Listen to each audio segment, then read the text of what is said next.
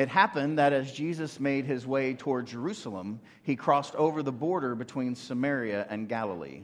As he entered a village, ten men, all lepers, met him. They kept their distance, but raised their voices, calling out, Jesus, Master, have mercy on us. Taking a good look at them, he said, Go, show yourselves to the priests. They went, and while still on their way, became clean. One of them, when he realized that he was healed, turned around and came back, shouting his gratitude, glorifying God. He kneeled at Jesus' feet, so grateful. This is the word of the Lord. Thanks be to God. Amen. You may be seated. Well, first of all, let me say thank you. I was glad to see you today. Uh, I saw many of you on Facebook late into the night at ball games all around. So it's good. It's good to see everybody and good to be with you. Um, so, uh, my, again, my name is Mark Foster. I'm the founding senior pastor here, and we are finishing up our series on grateful, the transformative power of giving thanks. Uh, and so, it's important that we say thank you. It's not just important that we remember um, what we're thankful for, but it's also important that we remember what we're grateful, who we're grateful to. Uh, and imagine with me if it wasn't just hit and miss, if it just wasn't, oh, well, that's a grateful person over there, or that's a grateful person over there. What if, imagine with me, that if every person in our community together, the power of being grateful together? What if we were known as people who, at every turn, were people who gave thanks, who said thank you? That we always found the good in people, uh, not the bad in people. That when somebody asked us about someone else, the first thing that came out of our mouth, the first thing that comes to mind is something that we're thankful for about them, or the people that we're grateful to in our lives. And so, just as a way to, to maybe help us do this a little bit, uh, I found this last week uh, as, as Chantel and I were, were traveling and, in nature a little bit to get um, uh, renewed. Uh, do you all see that word? What is that word? Grateful. Yes. So, so what I want, I'm going to risk this. Hopefully, there are no thieves in the house today. Um, I'm, I'm going to start over here with Tim, and um, I'm going to give this to y'all. And as, as you hold it, um, I want you to just think about who you're grateful to. Uh, and when somebody comes to mind, you just pass it on. But I want you to think about who you're grateful to uh, in your life. Because in my life, this is amazing. I don't know if this happens to you, um, but so often, um, when I'll I, just think about a, a, conversation with your parents or with a good friend. Um, have you ever noticed that they always tell you about like your sibling and about how great your sibling is, uh, or your siblings' kids? You know, your niece and your nephews. Like every time you talk to your parents, they're like, "Oh, did I tell you what they did and what the, their award? They made a goal at soccer and whatever."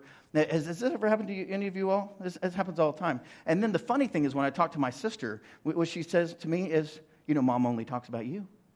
Like she never tells me." You know, and and so the thing is. Um, sometimes we're really good, almost naturally, to, to sort of brag on our friends to other people. But how often do you actually tell them? How often do you actually say to the person that you're grateful to that you are actually grateful to them or for them in their life? That's where the power really is. So if you have your sermon notes, I invite you to take those out. Um, and we're going to quickly catch up. Um, and if you'd like to know more about this transformative power of gratitude, all, all of our sermons are online. There, you can get on the podcast, just go to the website, and I'll be there for you. So the first week we talked that gratitude is a matter of the heart, right? Uh, what's it a matter of, friends? Of the heart right? And God's always been like that. All the way back to King David, Samuel was looking to his heart. He wasn't looking to his stature or uh, his resume, he was looking at his heart. A- and we notice that gratitude is not transactional, but it's a free response to the gift of God in our life. So when we respond to God, it's not so that God will do something for us. It's not transactional. We're not in a business relationship. And here's the thing, friends, in case you've forgotten, God doesn't need anything from you. God's God. He's good. Uh, when we say omnipotent, it means that he's all powerful, right? And so God's not up in heaven going, Ooh, I hope that person does this for me today, right? He's God. Now, our ability to give back to God uh, and to give to one another and to be grateful to one another, that's super important for our own development and our own life and our own spirit and our own practice for heaven. That is super important. But make no mistake, it's not a transaction that God needs something from you. God loves you and gifts you, and how you respond to the one who loves you tells um, the world a lot about your heart, tells yourself about your heart. So, gratitude is not only what we feel, but what we do. Right? There's lots of things that we feel, but the way gratitude actually gets lived out is by what we say it with me do. It's action. Gratitude is action. And then last week, uh, Pastor Andy reminded us that gratitude is multiplied when it's practiced in community. There are sorts of things that we can do now um, that I could never do alone. Could never do alone. Uh, and so, this thing of, of gratefulness and ungratefulness um, is life and death. It really is. It'll transform your world, transform your life. So, I want to share with you one of the ugliest words in the English language. Uh, maybe you know it ungrateful. Will you say that with me? Ungrateful. It just sounds bad, doesn't it? I mean, nobody wants to be this, right? I mean, if, if someone were to describe you, one of the last things you'd want them to say is, well, you know, I know Mark and he's ungrateful. That, I mean, I would never want that to be said of me. I mean, not even once. But the problem is, of course, that it's almost impossible to see in the mirror. Gratitude and, and ungratitude, you can't go, you don't just look at yourself in the mirror and go, oh, yeah, I'm ungrateful today. Right? It's just one of those emotions that's blind. It, it takes someone else to actually point it out to you, uh, and often woe to the person who points it out. Right? Now, this is not true with other emotions. Uh, for example, I bet you know that one. What emotion is that? Ang- See, you, this is not a hard one, right? Uh, we know when we're angry. We look and our, you know, we're flushed red or pink or purple. We scowl, we huff, we groan. Ah, I mean, that's that's anger. That's easy to see in the mirror. Um, and some of you will be a, a, a, you know, know this one. What is that? Well, yeah, of course that's sad. Everybody knows sad, right? The, the tears and the sad. Oh, the sad, right? But what is this? See, it, it, looks a lot like ungrateful. You don't see it. It takes someone else to show it to us. And most of the time, we don't appreciate it when they do show it to us. And of course, its cousin, greed, is also hard to see. Right? You can't look at yourself and go, oh, I'm ungrateful, oh, I'm greedy. No, those are like, we mask that. You, you don't see that. So when it comes to gratitude, it's not enough to feel it, right? We've got to express it. Because unexpressed gratitude is no gratitude at all. Think about that. Will you read that with me? Unexpressed gratitude is no gratitude at all. Isn't that true? Any of you all ever sat down to a, a wonderful meal and you, you appreciated it? But did you say thank you? It's, it's a tough one, right? You see, unexpressed gratitude is no gratitude at all, isn't it? We know this in our bones. We're not very good at it. It takes practice. It's something we have to actually work into. And, and I believe this that ungrateful is at the center of the problems with your kids, with your parents, with your grandparents, with your church. So let, let me say this now before I go any further. I am thankful for you, right? I am grateful for you. I am. I absolutely am. I cannot do what I do without you. I can only do what I do because of you. You don't show up here, it's just rehearsal, right? I mean, I do what I do because of what you do. I can't do what I do without you right? I'm super grateful for that. Now, you, you may or may not believe that you can do what you do without me. That may be true, but I certainly can't do what I do without you. And I want you to know, as your pastor, that I'm grateful for every single person in this room, every single person that invests in the ministry. Some of those people haven't even been around our church in more than a decade, and yet I am grateful for every person who brings the love of Jesus into the world. And I'm super grateful for the people called Acts 2, wherever they live, uh, whatever day that may be. And I know this um, very, very well. Now, the converse is also true. Ingratitude can shut down an entire relationship with your parents, with spouses, with children, with coworkers. Uh, any of you all ever had that experience uh, around the Christmas tree and you just knew the person or the child was going to absolutely love that gift that you worked on for three months to figure it out, to get it there, to get it in time. It cost more than you thought it would, but you were so excited about it. They open it up, they're like, mm, whatever. Oh, you do that at my house, so you're outside. I mean, it's like flame on, isn't it? Just, I mean, it just breaks the relationship. I experienced this a very, in a very difficult way uh, when I was at SMU. I mean, that is a beautiful campus, um, and, and there's a lot of wealth and, and joy around that place, uh, except in the preacher area. That's where the poor people hang out. uh, down at the theology quad. Now, Chantel and I lived on campus, and uh, I mean, it was a beautiful thing. But here's the truth of it when we moved to Dallas to go to SMU, I was poor. I worked one day a week because I was in grad school all the other days. So I worked in Wylie, Texas as a youth director, super part time, one day a week, from like 7 in the morning till 10, 11 o'clock at night while I was working on my Master's of Divinity. Now, there happened to be uh, a colleague of mine that was two, three years ahead of me. Um, and they actually worked in Oklahoma and drove back and forth, and their car had broken down, and they needed 50 more dollars to fix it. Now, have I, have I reminded you that I had no money? Chantel was working full time at the university in case I lost my scholarship, uh, which was not a high paying job either. It was an entry level job. And we were literally um, going every place that had free food um, and eating that food and then figuring out how we were going to make it the next day.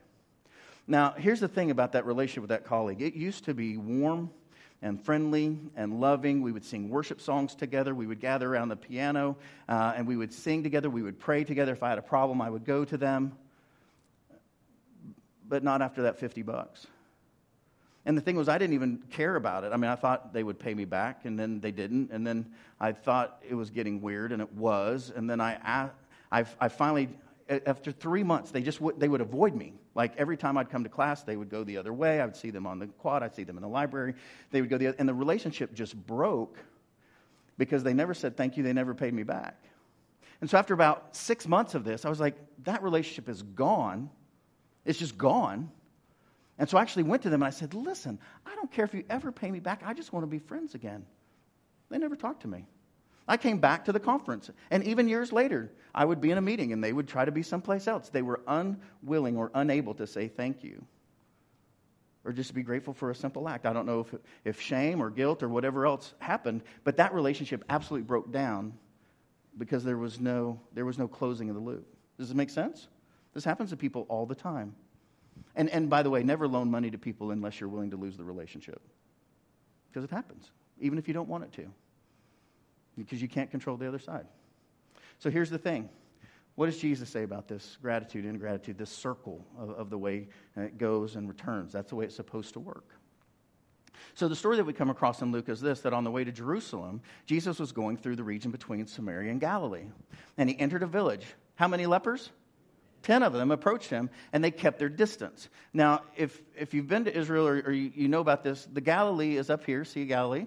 And so, if you're going to head to Jerusalem, you you don't go through the mountains. You come down here, down the Jordan River where it's flat, and you take a, a, right at Jericho if you're heading to Jerusalem. That's the way you do it. That's what Jesus was doing. So when he gets about halfway there, he comes into this area of Samaria, and that's where the ten lepers are. And so it's on the way to Jerusalem. Uh, these ten lepers approach Jesus. Now, that's going to be important to the story later on.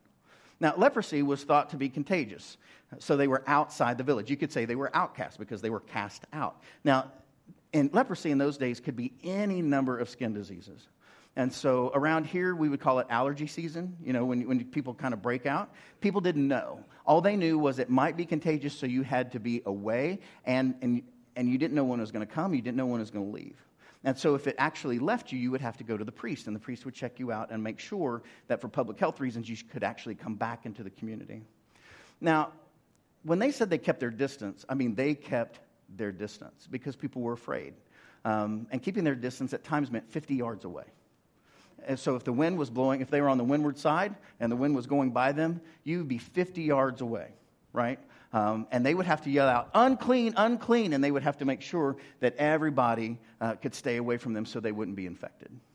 And so when Jesus sees them, which is remarkable in and of itself, that the scripture says he sees them, he notices them, um, because, you know, like many of us, it, it's easy to avert your eyes from people you don't want to see. But Jesus sees them.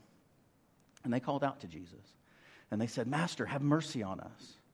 And when he saw them, he said to them, Go and show yourselves to the priest. Why would they do that? No, nothing's happened. Well, they knew, I mean, in this hope that they would actually be cured, cleaned, healed. That's the only reason you would go to the priest, was so that you could be made right with community. But they hadn't been healed yet, right? So Jesus says, He sees them and He says, Go show yourselves to the priest. This is before they have anything to show, friends. They actually have to just take it on Jesus' word, on God's word, that something's going to happen. They don't know what, they don't know when, but they're sure hoping it's before they get to the priest, because if they get to the priest in their current condition, he's going to cast them out again. And he's going to be angry with them. And it's going to be harder for them to come to him again.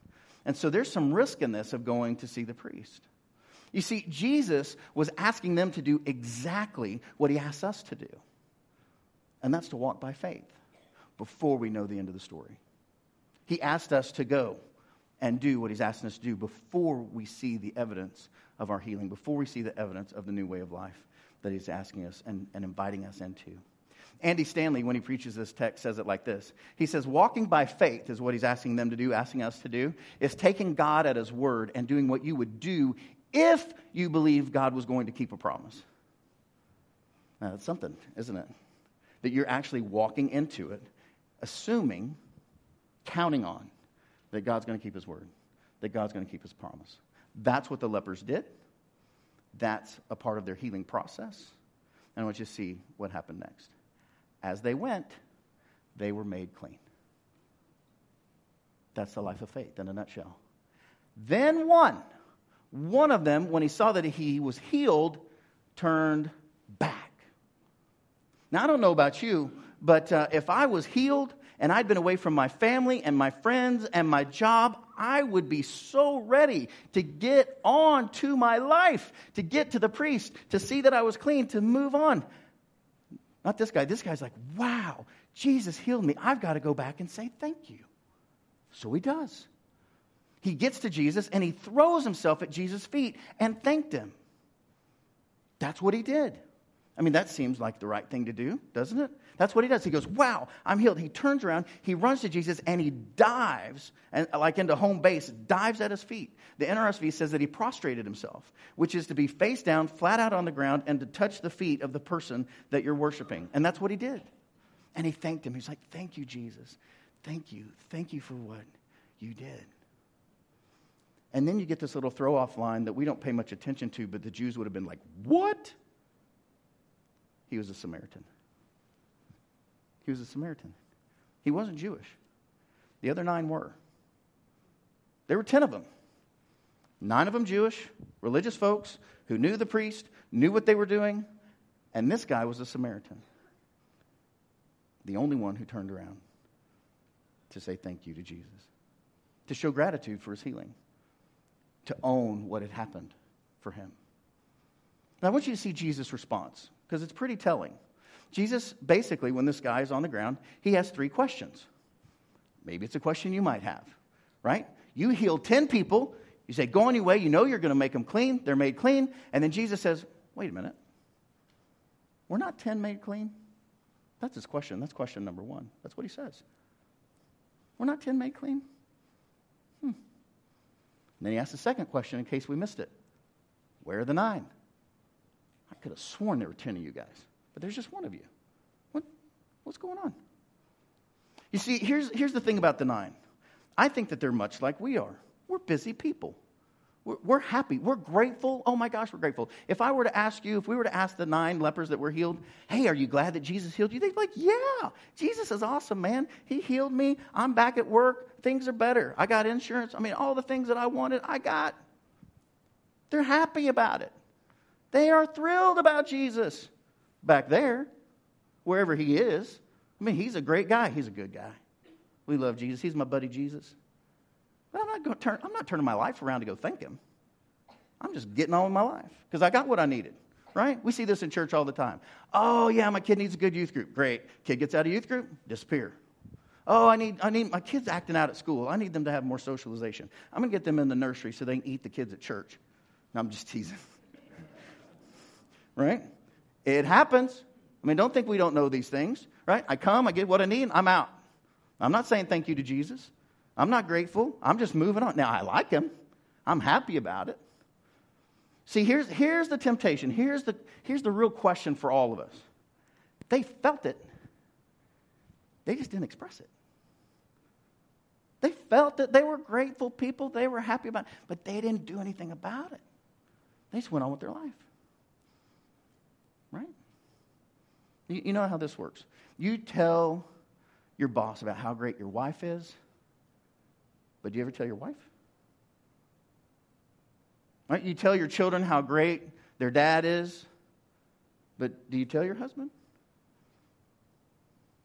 You tell your friends how great your parents are. Oh, come on, I'm just teasing about that. That would never happen. Would you ever, have you ever stopped to thank your parents? To sit them down and say, look, I, I really appreciate what you do that I can be in one of the best school systems in, in all the state. I can get an education here. I thank you for taking me to my basketball tournament and my, my soccer games and freezing in the, in the spring soccer and dying in the summer heat of baseball. And, and thank you, Mom. Thank you, Dad. Do you ever do something real to thank those people? Are you grateful to them? Have you ever done something to show your gratitude to them? Are you just happy about it and tell other folks? You see, I think it's true. Unexpressed gratitude communicates ingratitude, doesn't it? So Jesus asks a third question.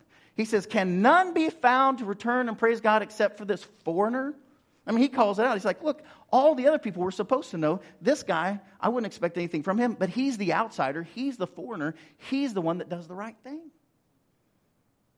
If you follow the life and teaching of Jesus, this is a recurring theme, by the way, over and over and over again, saying, Those who you think are out are in, in my kingdom. Says, really, none of the religious folks get this. It's only the Samaritan. He's the only one that gets it. It's like, come on.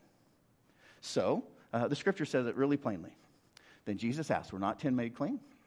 But the other nine, where are they? Was none of them found to return and give praise to God except for this foreigner? Boom, boom. Jesus could not be more clear about this gratitude and gratitude thing. He takes it very seriously. This isn't a parable, by the way. It's not a story. This really happened. Now, there, you may know the parable of the Good Samaritan. If you don't, I invite you to look it up. It's a pretty good story. It's, a, it's on the same theme. Now, that is a story. So here's, here's the thing that Alan Culpepper writes. He says, Gratitude may be the purest measure of one's character and spiritual condition. I think he's right. I think he's right. And because that's true, I want you to know that uh, the leadership of your church, your ad council, your finance team, uh, the, the leaders of your church, the staff of your church, and particularly the clergy of your church take this very seriously. Um, so I want to invite you uh, to hear Reverend Brandon Blackson tell a little bit about his story uh, about gratitude in his life and his family and how he lives that out. Thanks, Mark. One of the ways that, um, that we try to live that out, we try to live in gratitude to God for um, everything that we have, but I think you all know that the um, best measure of our priorities is our calendar and our checkbook. And so we try to set to, if being a disciple of Jesus is the most important thing in our life, we try to live that out.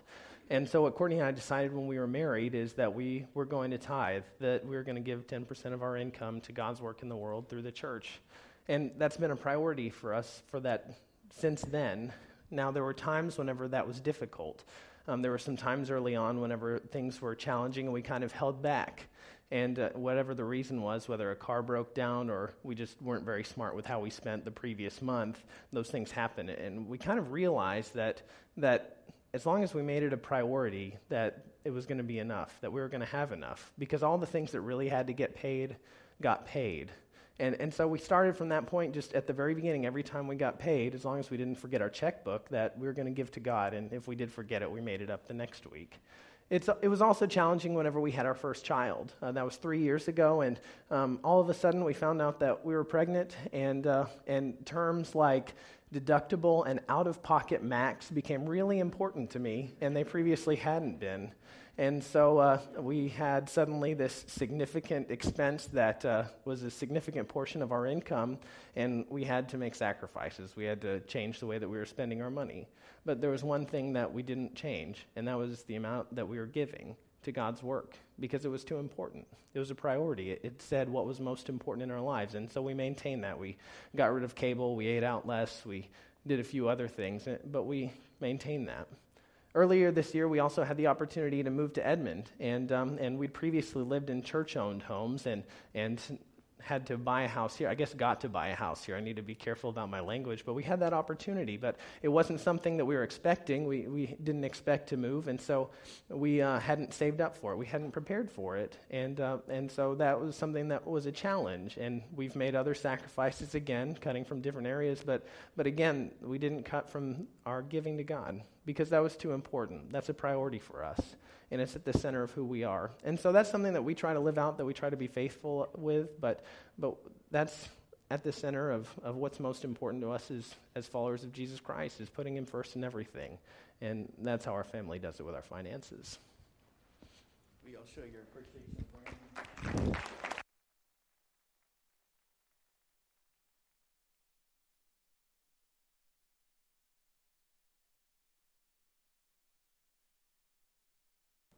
uh, we were in our capital campaign.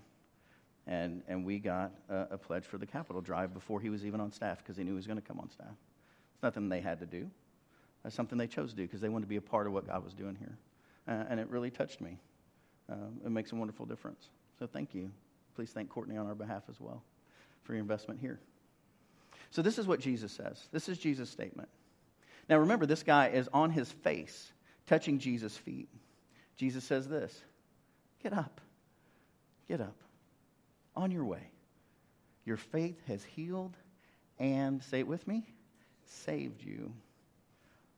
Wow. Now, now, this ought to be beautiful and terrifying all at the same time for us, friends.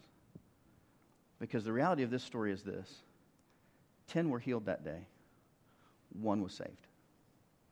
Nine got what they wanted from God and went on, but only one developed a relationship with the Master Jesus.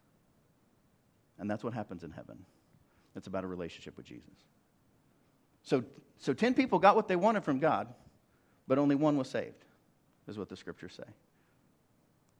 See, the great thing about heaven is that there's no rejection there. So, so don't, don't mishear me. Everybody is welcome in heaven who, in God's good judgment, can possibly stand it. Because what happens in heaven, make no mistake, is that heaven is a place of eternal praise, eternal thanksgiving, and not to you, to God. That's what happens in heaven. People don't gather around you and tell you how great you are. You gather around Jesus and, and praise him. That's why we worship like we worship. It's practice for heaven. So the question for us, of course, is well, do you have any practice yet? Do you know how to do that? Do you know how to say thank you to Jesus? Do you know how to live a life of thanks to Jesus? Have you started thanking God? Because that's what happens in heaven. And, and catch this what happens in heaven is we're not thanking God for what he did for us on earth, but simply for who God is. Because he's holy and perfect and beautiful and right in every way. And, and, there, there ought to be something inside of us that can't help but say thank you, express our gratitude. Because, I'll say it again, unexpressed gratitude is actually rejection. Isn't that true? That if we don't actually express it, if we actually don't step into it, then we're actually rejecting the giver. Now, I, I know, I know we're just a few weeks from this, and so I'm going to I'm gonna step into it, but I'm, I'm trying to help you here. I really am. So, anyone who has cooked the family meal at Thanksgiving understands this, don't you? Started your grocery shopping, you're planning, you're brining of the bird if you're doing it right, cooking right? Getting everything hot at the same time, all the different dishes. Oh, yeah, they want uh, green bean casserole. They need corn souffle. This person needs pumpkin. That person needs apple. That person needs pecan. And, and, and basically, then you get to that moment, that one moment after all the preparation, and you finally do it. You call the slackers to the table. All the other people who have done nothing. And someone who will remain unnamed has the audacity to say, in a minute, it's almost halftime.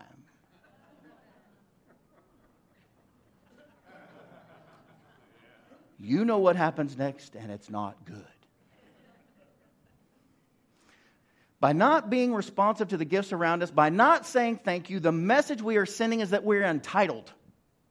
Isn't that true? Now, we would never say we act as entitled people. We hate that about millennials, but not about ourselves we act as if we're entitled. That someone should make a meal for us because we drove 30 minutes across town. Right? So here's our action steps, friends. With gratitude, If it isn't expressed, it doesn't exist.